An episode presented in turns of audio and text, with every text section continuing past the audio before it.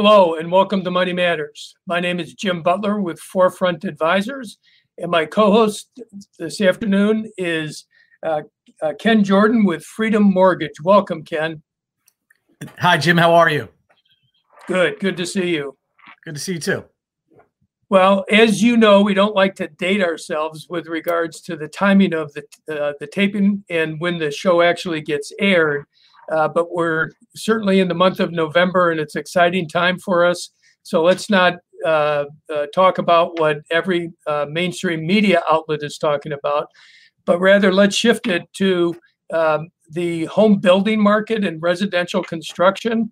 Uh, I think most of our viewers uh, can certainly appreciate the amount of development that has been uh, really just exploding over these past several months. Um, and uh, consequently, Uh, that's an area where you spend a lot of time. So uh, maybe to start things out, what are do you think are some of the key uh, reasons why home building and construction and lending and refinancing has really exploded in twenty twenty? That's a great question, Jim. And I, I think that there's a couple of components that need to be taken into consideration. And one, without a doubt, is interest rates. Uh, home lending is still, uh, interest rates for home lending is, are still very low.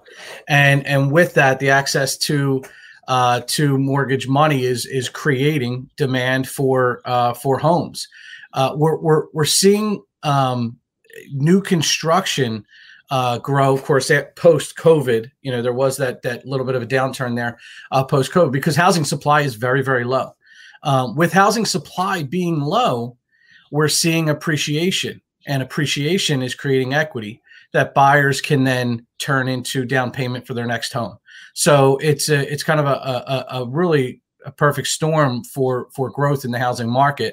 Uh, you know, access to capital is is is cheap. The uh, the equity is there so that they can st- the home buyers can sell their house and, and put a down payment on their next house. And and inventory is low, so we need more supply. We need more homes, and and the the builders are are filling that void. So what happened on the supply side? Because two years ago, three years ago. Uh, it would seem to an amateur like me just driving down the street that there was supply of homes, whereas now, as you say, uh, homes don't stay on the market. Once they list, they don't stay on the market for very long. So that clearly is an indication that this, either the supply is down and or the demand is really high. The demand is high. I, I would I would I would point to that first as as opposed to the supply being low, but obviously it's relative. So, of course, su- supply is only low because demand is high. But demand is high, I think, because the the real estate bubble or the economic downturn that we faced uh, earlier on, uh, maybe dec- you know, in, in the decade, um, it it kept people in their homes longer than they necessarily planned to be there. Uh, because for a couple reasons, uh, but not the least of which, it, there was not much equity. And and homes va- home values stayed relatively stagnant. So if you bought a home in two thousand eight, two thousand fifteen, it was worth roughly what you bought it for. Um, if you recall, coming into the two thousand eight real estate bubble, there was a lot of high L T V, loan to value ratio products out there, which meant that there wasn't any equity, and uh, there wasn't a lot of equity in a lot of these homes to begin with. So you you couple the lack of equity in the homes with a, a prolonged period of stagnation in values, and people just didn't have the money to sell their houses. Uh, they were they were either they were worth what they bought it for, in some cases worth less than what they bought it for.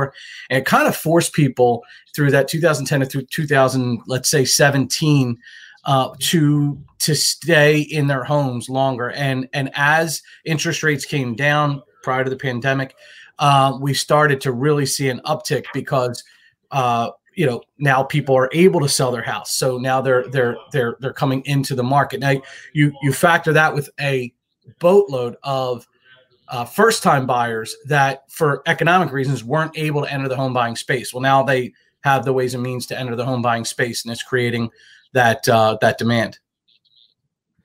Are there any um, particular areas where home buying is stronger than the other, meaning is the urban market stronger than the rural market, or suburban market seems to be taking off, or is it pretty strong across the board through all geographic areas um, as well as age groups? There was a strong real estate market uh, prior to uh, COVID nineteen. I think that with the regional lockdowns and, and you know, kind of people staying at home, we started to see a, a desire for more space. So w- when the market opened back up, the especially in the Philadelphia area, the surrounding counties, they saw a tremendous uptick in in demand. And I think that that was driven primarily for uh, because coming out of the city uh, where people were mm-hmm. on top of each other to an area where they had more space was something that uh, people desired. But also I think the work from home transition in the, the marketplace has affected it tremendously. So I think what we're what we're seeing there is that if people can work from home, then why do they, they, they don't need to be in the city. So we started to see that forty-five minutes to an hour and a half, that marketplace really took off because, hey, if you have to drive to, it takes me an hour and a half to get to the work, to get to the office, and I only have to do it once a week or twice a week versus every day, all of a sudden it's, it's doable. So, so they're more willing to go further out, get more space. Um, so, so I do think that that has, uh, that, that, that has driven the suburban, the suburban, uh, increase in, in, uh, in demand. So I know you don't have a crystal ball behind you, but if you do look forward, as you talk with, uh, clients and prospective clients, what do you see twenty twenty-one looking like? And even beyond that, more of the same? Certainly there could be items Uh, unpredictable items that could uh, affect the marketplace, but all signs lead to yes. We're we're expecting rates to stay low. Um, whether or not they go any lower remains to be seen. Some people think they could go lower, um, but but yes, I, I think that there's a there's enough of a demand that we should see a solid real estate market through to two thousand twenty-one. Beyond that uh, remains to be seen. Right. Right. So I guess the point is for some of our listeners might be that if they're in the home buying market or home selling market, they might want to think about doing that more sooner than later, say over the next three to six months and, and kind of move forward through twenty twenty-one.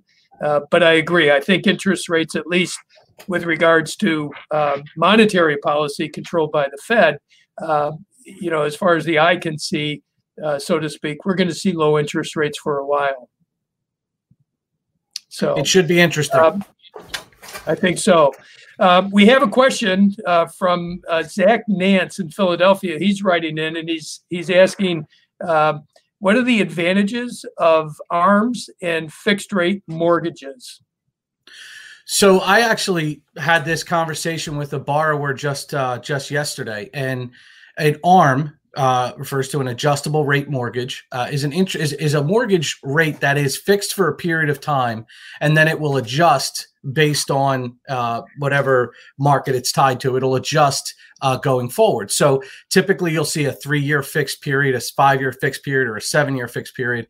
The advantage to an adjustable rate mortgage is typically you'll get a lower start rate. So if the thirty if the thirty year fixed was, let's say, at three percent, your ten year A R M might be at two point seven five, in which case for that ten year period you're you're you're getting a discount, but you're, you're there's inherent risk that after that ten year period is up that the mar- the rate could change. Now, that's not necessarily the relationship between the ten year and the um and the thirty year fixed, but that's just an example. The fixed rate, the benefit to a fixed rate, simply put, is that it can't change. And if you're going to be in the house for a long time, you don't want to be in a in a situation where your mortgage payment could go up. Um, so, so that's why most people choose the fixed rate mortgage.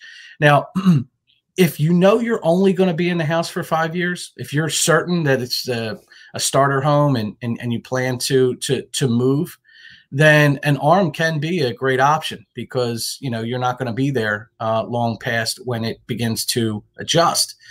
One thing you do got to be careful of is that we don't know, right? The, the the unseen. So you could find yourself in there longer than expected, and and you might have to either refinance into a fixed rate uh, or just kind of deal with some of the volatility, which may or may not be that big of a deal.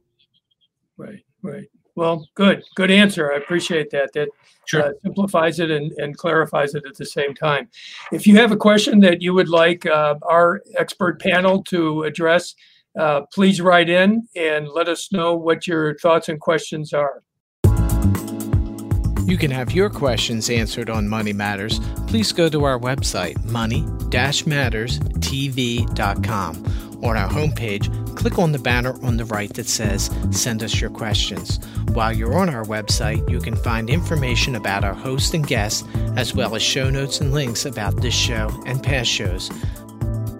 Money Matters is also available as a podcast on iTunes and Stitcher, so you can listen to Money Matters while you're on the go.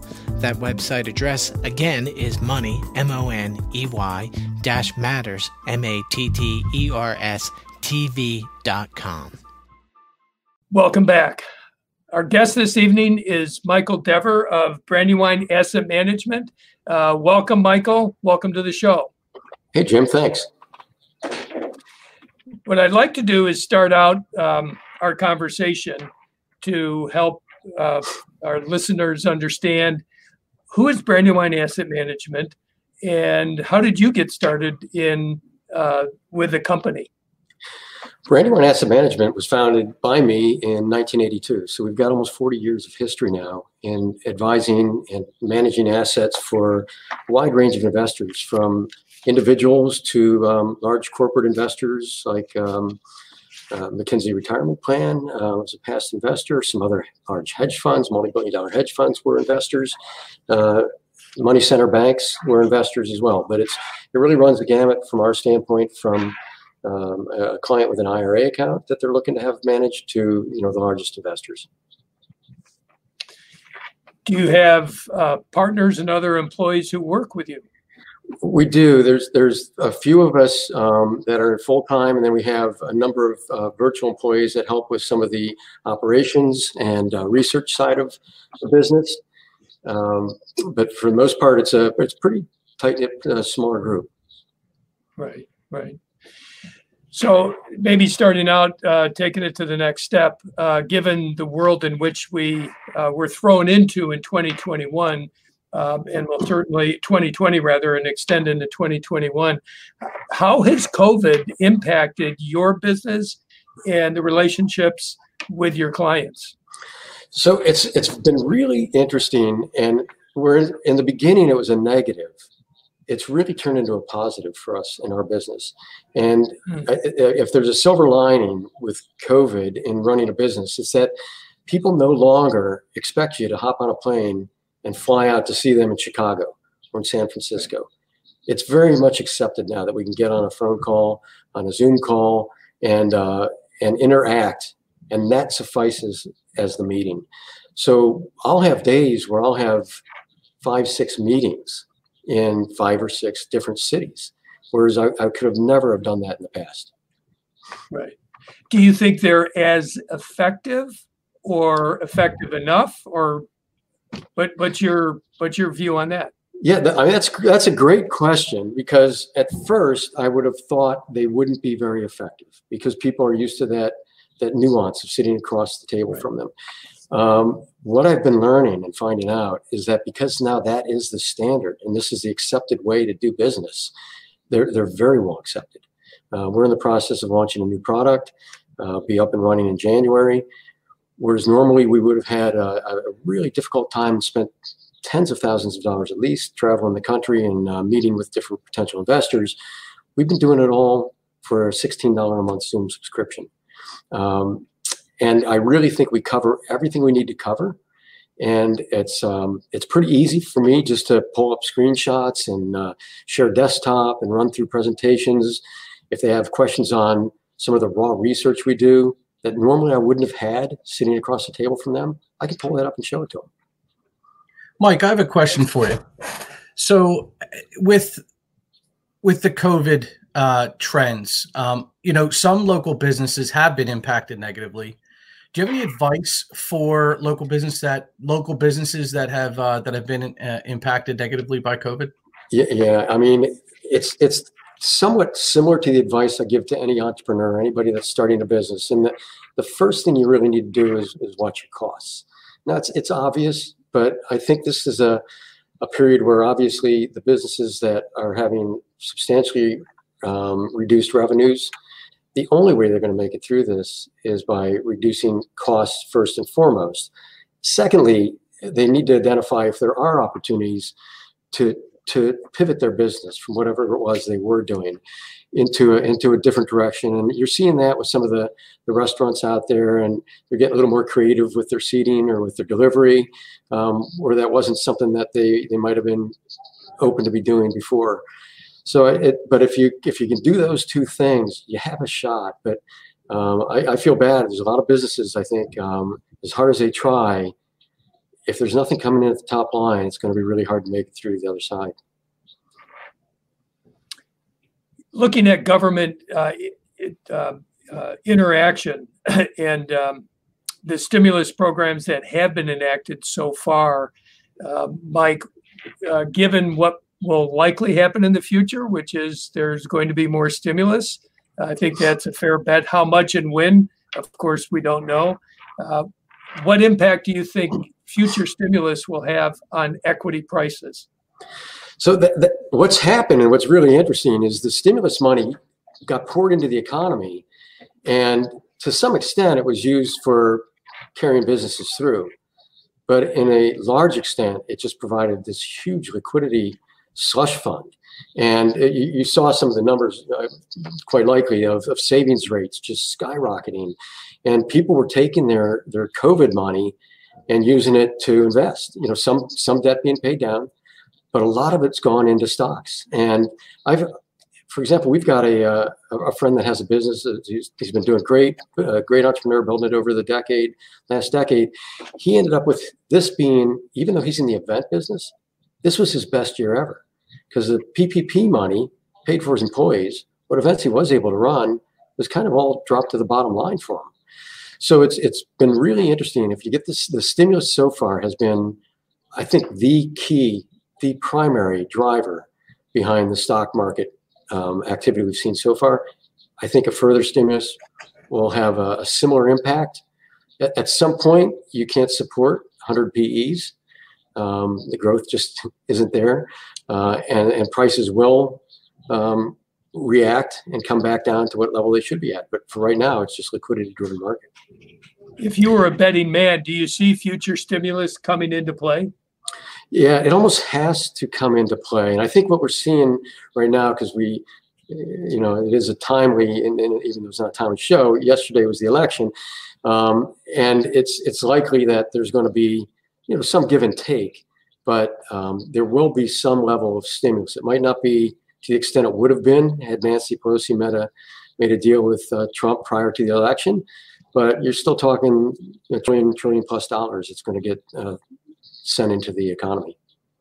So it sounds like there's uh, there's an understanding that, you know, there will be a correction, and amateurs uh, certainly try uh, to time the market. Is there ever is there ever a, a time where timing the years? Um, there are opportunities, and I wrote a book about this in two thousand eleven. My, my book, Jackass Investing, Don't Do It, Profit From It. We talk about the opportunity of being able to fade investor behavior and, and be able to time in and out of different markets based on extremes in investor sentiment. But that's just a highly selective trade that might last for a month or so. To time the market so that you're catching the bottom um, of a bear market and getting out before the next bear market sets in, uh, that's, that's really impossible. Uh, it's, it's not going to happen. And so to, to time the market in the way that people talk about timing the market requires near one hundred percent accuracy. Um, it, all you have to do is miss the first month of a new bull market, and you, you, you might as well have stayed in the bear market, you know, because you've given up so much of the upside. Is now a time to uh, for investors to uh, consider some of the tech stocks that have done so well in the past several months? Is it too late for them to get in for future growth? So, so there is a difference between overall market timing and and um, t- t- different types of investing, whether it's going to be a momentum uh, growth investing or a value type play. I, I mean, it, well, so my sense would be more from the longer term. If you want to be in and make money, you you don't chase a one hundred P E, or you don't chase a Tesla one thousand P E. Um, that those markets and those prices historically have always come back. And um, it, it may be that it comes back in time, that one hundred P E for an Amazon makes sense. And five years from now, it just treads water for that period. You don't really give up much in the meantime. Um, but for the most part, what people need to be focusing on is the separation of the business from the stock. And they're not the same thing at all. And Amazon's a great business. They are dominant. You know, Tesla's got a great car. Um, they're, it looks like they're going to be a great business for a long time. Doesn't mean you should own their stocks. Mike, what is a, I, we were talking earlier, you used the term target date fund. Can you tell me a little more about that? Right. So target date funds are being used um, really extensively now in retirement. And the idea is that um, an investor, instead of it being five years from retirement, trying to you know, ride into the stock market in retirement, the target date funds say, oh, if you got five years, we're going to start cutting you back on your equities, put in more fixed income, for example. If, you've, if you're a twenty-year-old, you're going to be pretty predominantly in, in equities. I have an issue with that, though. And our approach and our belief in that is it's really just sort of a, a, a naive asset allocation model that doesn't differentiate between people's individual financial situations. I mean, there are some people who really do need, you know, going into retirement to maybe be a little more aggressive with their investments than others. Um, they may have some other income from other sources, uh, and, and they can take more of a risk because if they lose some money in, in investing, it's going to be offset, or they're going to fill it in with other assets or other uh, asset flows, you know, coming into them. So it's it's turned out to be a, a panacea almost that people look at and say, okay, this is the answer. Um, it's really far from that, though, I would say as well.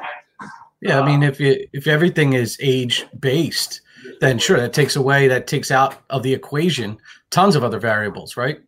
It, it absolutely does. And the one main variable takes out, and you're kind of making this naive assumption that going into retirement, you don't want to have as much if, if you're just looking at, and most of these are very naive in that they're only asset, assets they allocate to are stocks or bonds.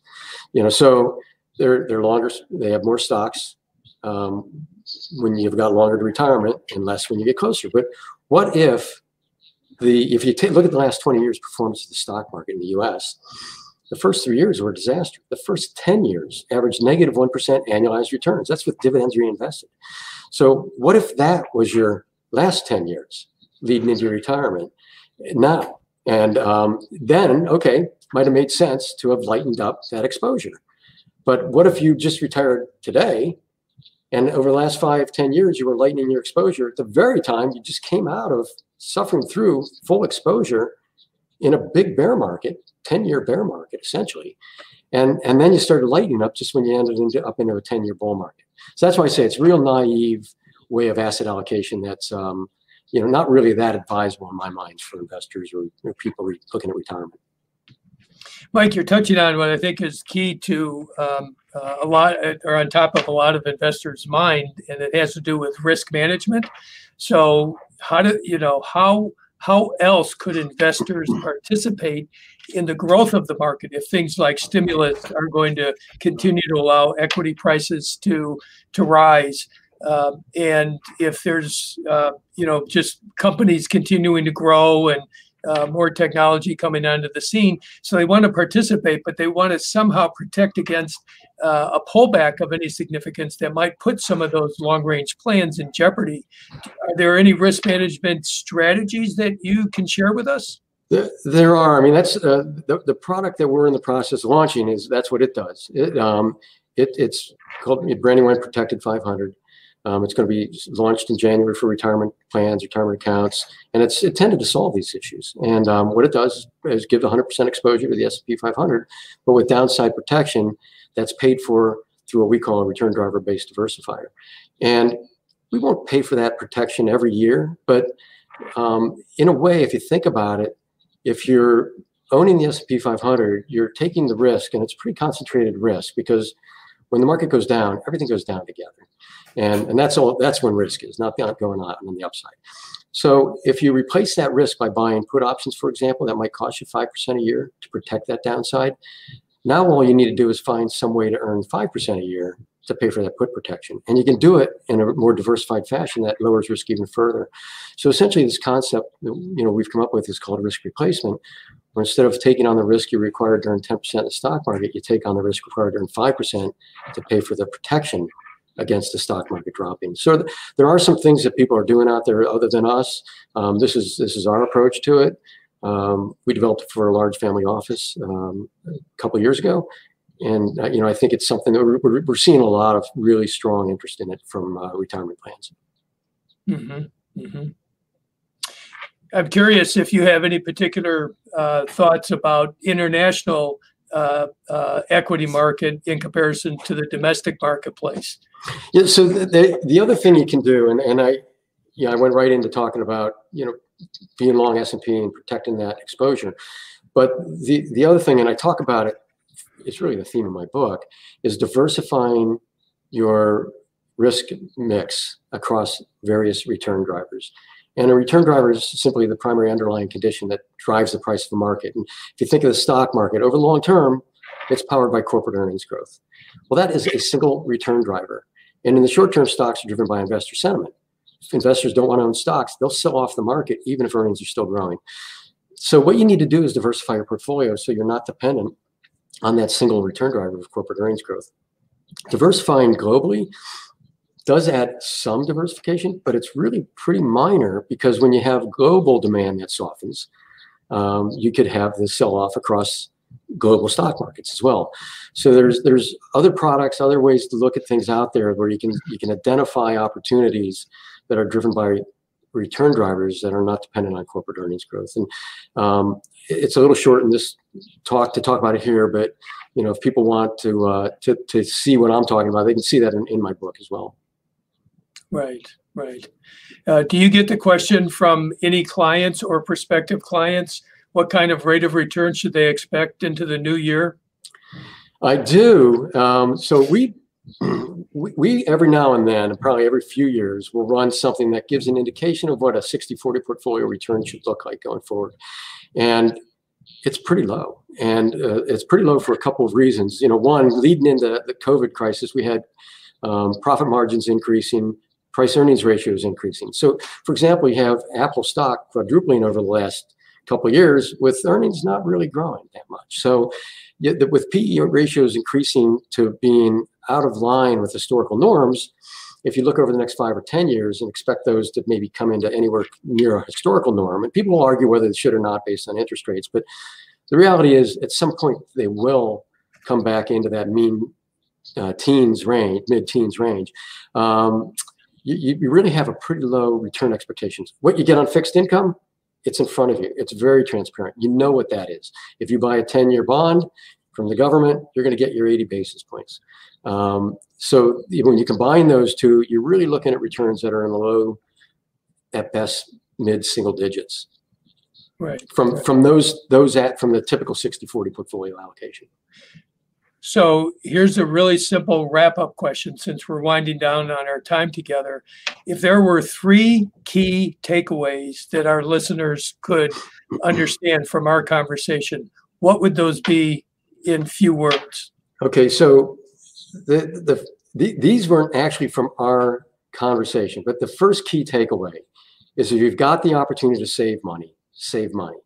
And I've been preaching this to my kids. My my one son, who's uh, twenty-four this year, uh, he's he's saving. It's it's an unbelievable amount. I won't say the number, but a high percentage of his his salary. He's not making a lot of money, but he's putting a big percentage of it away. Um, that's so important. People put that off, expecting it to happen at some later date. Save as much as you can, as soon as you can. The second is, in those situations, make sure at least you're getting the free money. If you work for a company and they're matching you in some way with a four oh one K plan, get the free money. You know, make sure you, you get that match in. Um, and then I guess um, on the flip side, not flip side, but in the different, if you're not working for someone, you've got your own business plan, your own ideas, definitely run with it. Um, you'll see a lot of wealth that's built through people building private businesses. Yeah, yeah, great. Good answers. Thank you for that wrap up, uh, Mike, by all means. And thank you for listening to our show. Uh, our uh, guest next week will be uh, Lewis Grass from Agile Management, and they are management and project consultants. Uh, and I'm sure there's going to be a lot to learn from that conversation as well. In the meantime, thank you for listening. Thanks, Jim.